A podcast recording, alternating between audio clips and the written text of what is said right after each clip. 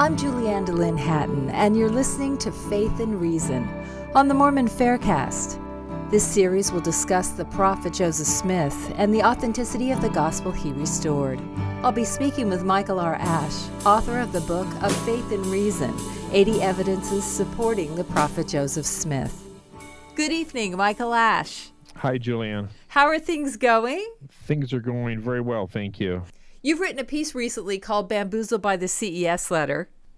Yes, it's a, a, a free PDF file that you can get from Fair Mormon blog. And uh, I, I spend probably about 150 or 175 pages addressing of I would say almost a I don't want to say viral, but there's a very popular uh, anti-Mormon piece out there that's known as the CES letter, and it's being passed around and uh, targeted uh, to the young adults of the church. And a lot of people that are coming in contact with it uh, don't know necessarily what to do with the information. Some people are struggling, so I thought I'd write a rebuttal. And uh, I did make it available on Amazon in, in a Kindle format. Uh, they forced me to charge a fee, so it's at 99 cents. I, I, didn't have any control over that.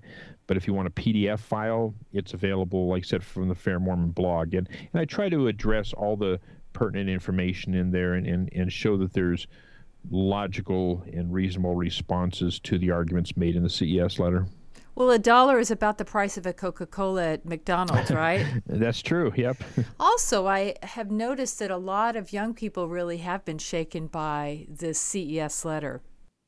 Right. It's, I think, mostly because as a younger generation, they probably haven't heard some of this stuff before. Uh, it's not something that's discussed in seminary or institute or Sunday school or, or you know, uh, any of the church curriculum, only because it really doesn't have anything to do with how we can make our lives better and more Christ-like, and, and they're kind of peripheral issues.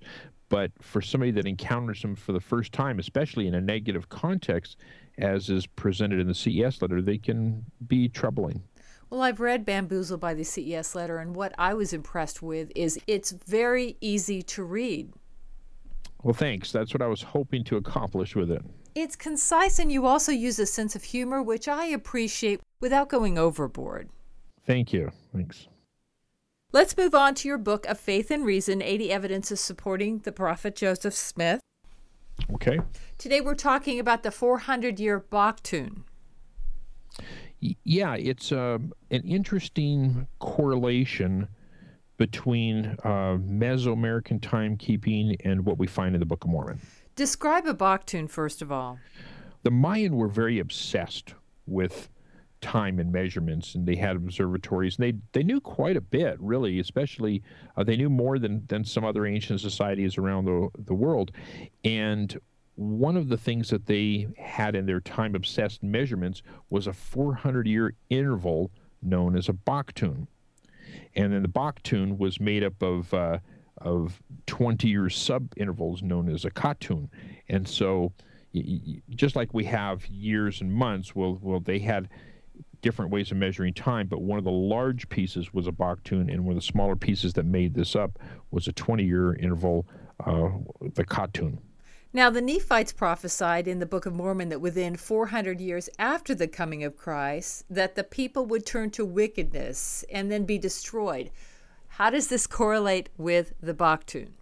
Well, it's an interesting correlation because uh, you have a very important prophecy, this time frame from one event to another event when something important was going to take place. And this is pretty much how the Mayan would have tried to designate uh, timekeeping as well, that they use these chunks of time, and in this case, a very large chunk of 400 year period, to note between one event and another. And what also makes this interesting is that, like I said, the Katun was a, a sub interval in the Baktun, and it was 20 year cycles. And, and in Moroni uh, 10.1, we read when Moroni bids us farewell, he says 420 years following the sign that he bids us farewell since coming to Christ. So once again, he's using uh, some sort of designator that was recorded in the Reformed Egyptian that very likely could have been a symbol for 400 plus the 20 years, and we find exactly that type of a, a character or designation from the ancient Mayan, 400 Baktun and 20 Katun years. Would Joseph Smith have known anything about this? There's no way he could have known about this. It, it, it's it's much more believable that an angel delivered the plates than that Joseph Smith could have known about it. This just would have been impossible. Thank you, Michael Ash. Thank you, Julianne. Thanks for listening to Faith and Reason on the Mormon Faircast. I'm your host, Julianne Dehlin Hatton, inviting you to keep the faith.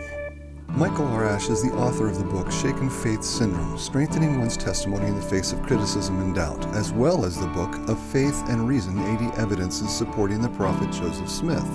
Faith and Reason is produced by Tom Hatton with music courtesy of Arthur Hatton. The opinions expressed in this podcast are not necessarily the views of Fair Mormon or the Church of Jesus Christ of Latter day Saints. You can support this podcast by subscribing to it in iTunes and by rating it and writing a review. Questions or comments can be sent to podcast at fairmormon.org or you may join the conversation at fairblog.org.